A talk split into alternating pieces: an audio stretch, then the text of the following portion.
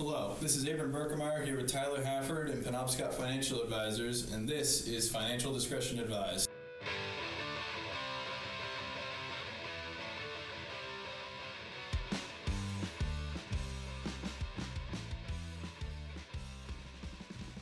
Welcome to episode one. We're talking the F word. What is it? When do you use it? Is it a verb? Is it a noun? Might be an adverb. I know what you're thinking. Fiduciaries. Let's go. What is a fiduciary? A fiduciary is just somebody that has a special place of trust when working with a client. They either have a legal obligation or an ethical obligation to work in that client's best interest. Right. So, in our industry, you can be a fiduciary. You don't always have to be a fiduciary. You can be held to what's called a suitability standard. And one of the main ways that you can kind of differentiate this, because seems like everybody these days can call themselves a financial advisor. You Yeah. can be a guy selling life insurance out there named a financial I, advisor. I got a burrito from lunch downstairs My guy says a financial advisor. Hope we give you a dollar off or something, you know, really not breaking the bank. But, anyways, um, one of the main differentiating factors that you can tell uh, if somebody is a fiduciary is if they're registered with the SEC. If you have that SEC oversight, then you have to work in a fiduciary capacity. But you still might not have to work in a fiduciary capacity all the time. So if a financial advisor gives you a business card and it says, we got a broker dealer at the bottom, Yeah. that's when you know they might be able to sell you something, get a kickback or a commission, and only be held to a su- suitability standard and not that fiduciary standard. Yeah, you know? and I'll give you yeah I'll give you kind of a good breakdown of, of the big difference, right? The suitability standard versus the fiduciary standard. It comes down to the the old analogy of the the butcher and the dietitian, right? So you go into the butcher shop, you're hungry for dinner, you look at the butcher, you say, "What can I eat for dinner?" He's going to tell you, "I got T-bones, I got steak, I got Delmonico's. Delmonico's." Uh, Tomahawk yeah, I think I. I heard a chicken clucking in the back, right? I don't He's- know why you're going anywhere else. It sounds pretty good. Well, and that's what he's going to tell you, right? Dinner's right there, and he can he makes a good argument that you're hungry and this is food, so that you know this is suitable for your situation. What he's never going to tell you is that Abram, your cholesterol's too high. You got to head out the door, walk down to the fish market, and pick up some fish and vegetables, right? He's only going to sell you what's in the store.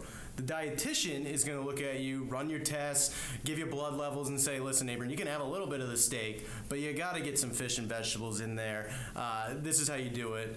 Now you have the choice to still go to the butcher shop and get your steak. You can still go down and get your fish and your vegetables. What you don't want to hear is that the the butcher has been paying the dietitian to make sure you end up over there buying the steak, right? Right. So in this kind of financial world we live in, brokers, stockbrokers, financial advisors who aren't registered on the, under the SEC, they're your butcher.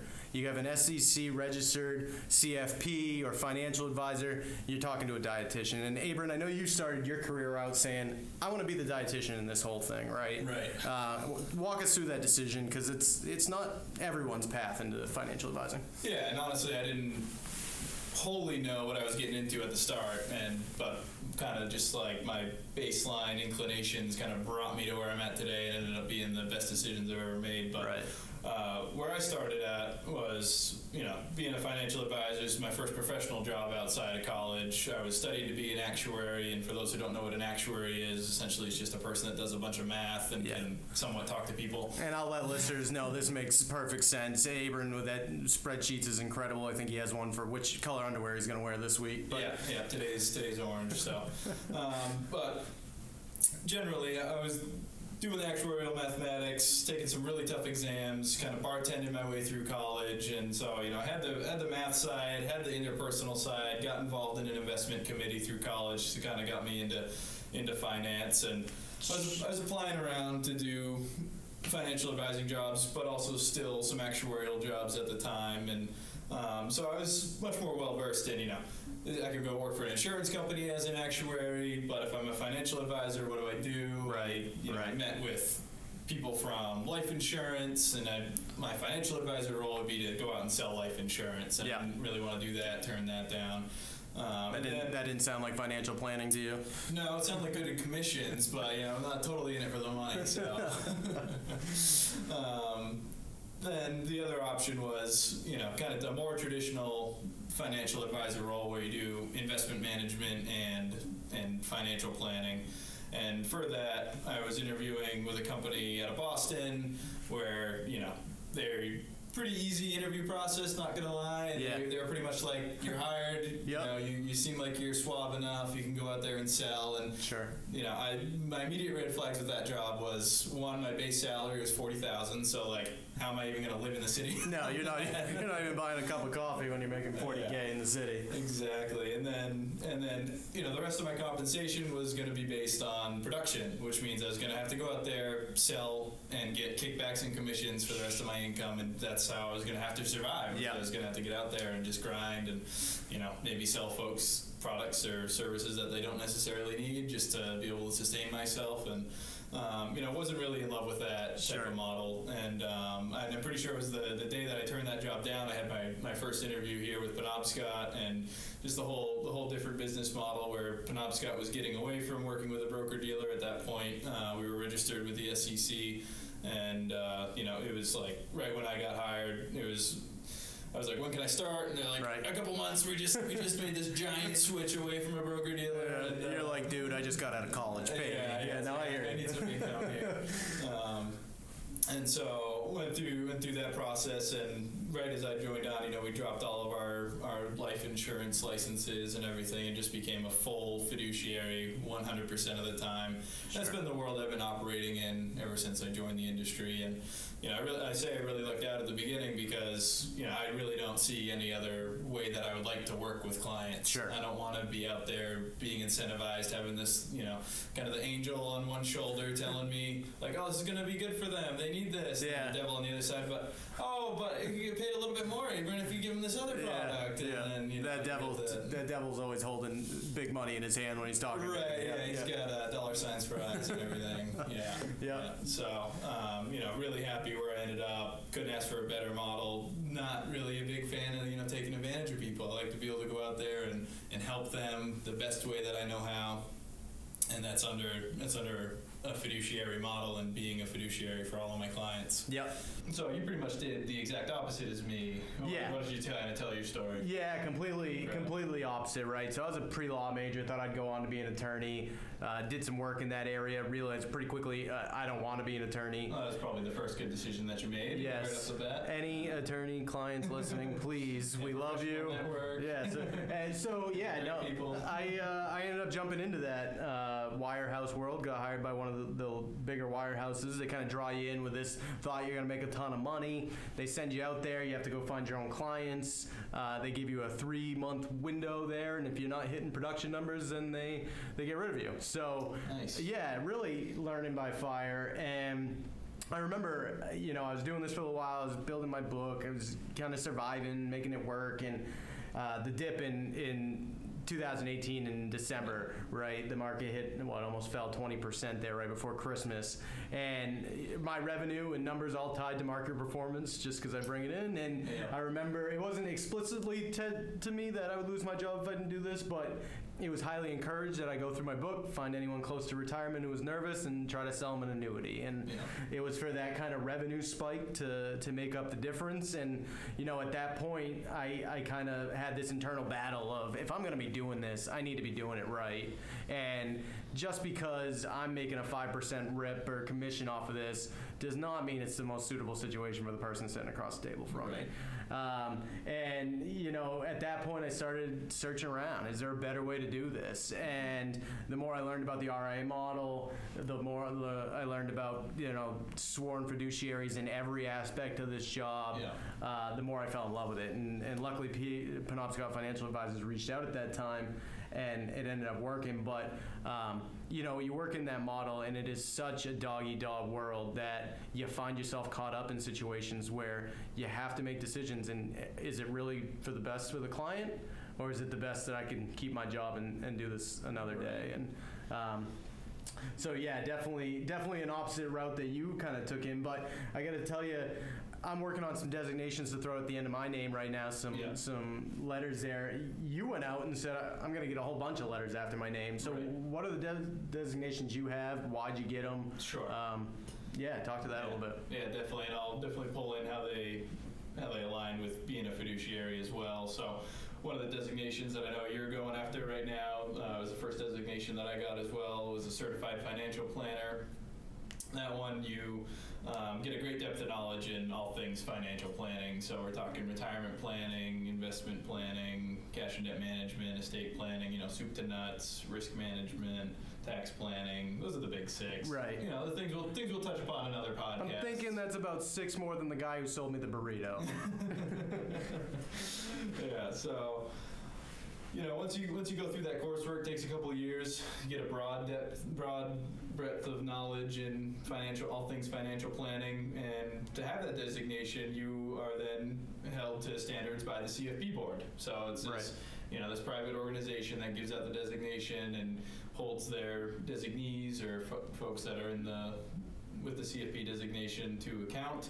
And if you have that designation, you have to be a fiduciary at all times in your planning work. So, you know, even though we're a wholly independent registered investment advisor and we are a fiduciary to our clients all the time, um, that CFP board is also holding me to a fiduciary standard at all times. So, you know, there might be Shocking that the Certified Financial Planning Board wants their financial advisors to care about their clients. I know. How yeah. dare they? Yeah. So, you know, that, that really is kind of the niche of my work. I work a lot on financial planning, that's my expertise. Um, but I do sit on our investment committee as well as within the company. And for that, I decided to go after my accredited investment fiduciary designation through FI 360. And uh, the reason I really wanted to get that is um, one, I wanted to contribute more to our investment committee and our investment process. And Sure. really, when it comes down to being an investment fiduciary, everything that trips up uh, a fiduciary when it comes to investing comes down to uh, process. And so that's really what the designation harps on, helps you get that process in line. And so, um, you know, I'm able to bring that expertise to the financial planning committee, uh, even though it's not my lead role within the company. Yeah. Um, It's nice that it's nice that you carry your weight a little bit more than you were. yeah, yeah, at least I can say that for one of us, Tyler, okay? Hey, I'm still holding on to some holiday weight. Thank you. Hey, the holidays are coming back up, so watch out. Um, but I know you're also going after your your CFP, and that should be wrapped up soon, Sure. which is good.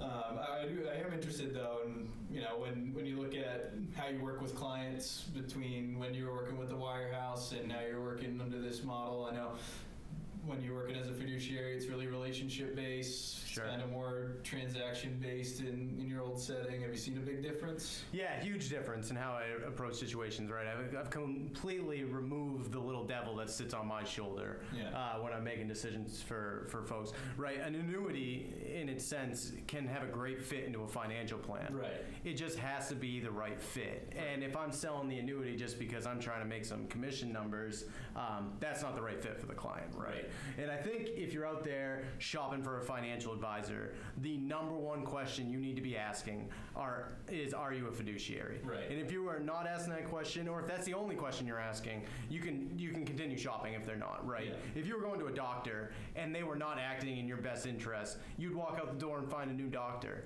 Why we don't treat that the same in the financial advising world is beyond me. Um, you know, I think we have this sense that regulation in the government's going to help take care of this. Well, Sure. there's a lot of special interest groups on Wall Street that want to make sure that that rule doesn't get applied Yeah. to all types of financial advising because there is a lot of money to be made on those financial products. Those transactions, they keep going. More Yeah. transactions, more money flowing. Listen, you don't buy prime real estate in Manhattan if you're not selling a bunch of life insurance. But you know, I think that you that's where you should start that conversation. There's a number of questions you should be asking. Are you a fee only advisor? And I think that's a, a whole nother episode. But it gets to the point of who's paying you. And if the person who's you're talking to, if you're not the only one paying them, then you might as well keep searching because you, eh, you need the person who's giving you financial strategies and looking at your financial world to be acting in your best interest. Right. And if it is any other person's interest or any mutual fund company or any life insurance or annuity uh, company that's going to give them a kickback, um, I think that you need to you need to find someone else. Yeah, and I think one of those big red flags is if if you don't understand how your advisor is compensated, or if that compensation is very complex, there should be little red flags going off in your head. I always, you know, it, it always seems a little funny, but sometimes I get these prospects that come in and they either, you know, wrote down a list of questions that they heard from NPR that says these are the six things you should be asking your financial advisor, or they have a little Right. printout and it's like they're explaining terms and they're like going through the printout, checking off boxes like, are you this, are you this, Sure, are you that? sure. And you know, almost every time the the top one is, are you a fiduciary? Sure. And then how are you compensated? But um, that fiduciary piece is is key and Yeah.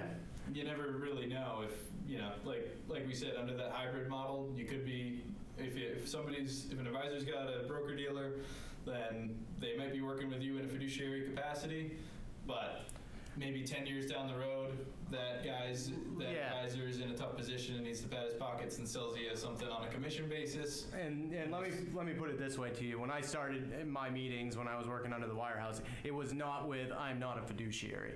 I, that that conversation never happened, Right. right. And all these financial plans and things I could put together for clients, they were sales tools. Yeah. How can I get to the end result here, and how can I maximize how much money I'm making? Um, and it doesn't have to be what the client's paying me. Is there someone else out there who's going to pay me for this, right? So. Right. Um, no, I think I think you need to find someone that is only being paid by you, who has your best interests at heart, and is ready to treat your money like it's their own money. right And I think that's exactly uh, where you start and end when you're looking for a Yeah. financial advisor. yeah yeah if somebody's trying to sell you something they wouldn't buy themselves Yeah. do you want that And I think, I, to be honest, I think that conversation just sums up right there, right? Yeah. Is this is this person we're acting for me, and if not, then then so be it. If they are, then all right, we can continue on a little bit more. Yeah. Yeah. So when you think when you think of looking for a financial advisor or you already have a financial advisor, always good to remember if are they a fiduciary, ask them if you don't remember Yeah. and if they're a fiduciary 100% of their time in their relationship with you because it's just the, the best service and the the best relationship to have. Perfect. I think you said it right. Uh, let's get the F out of here.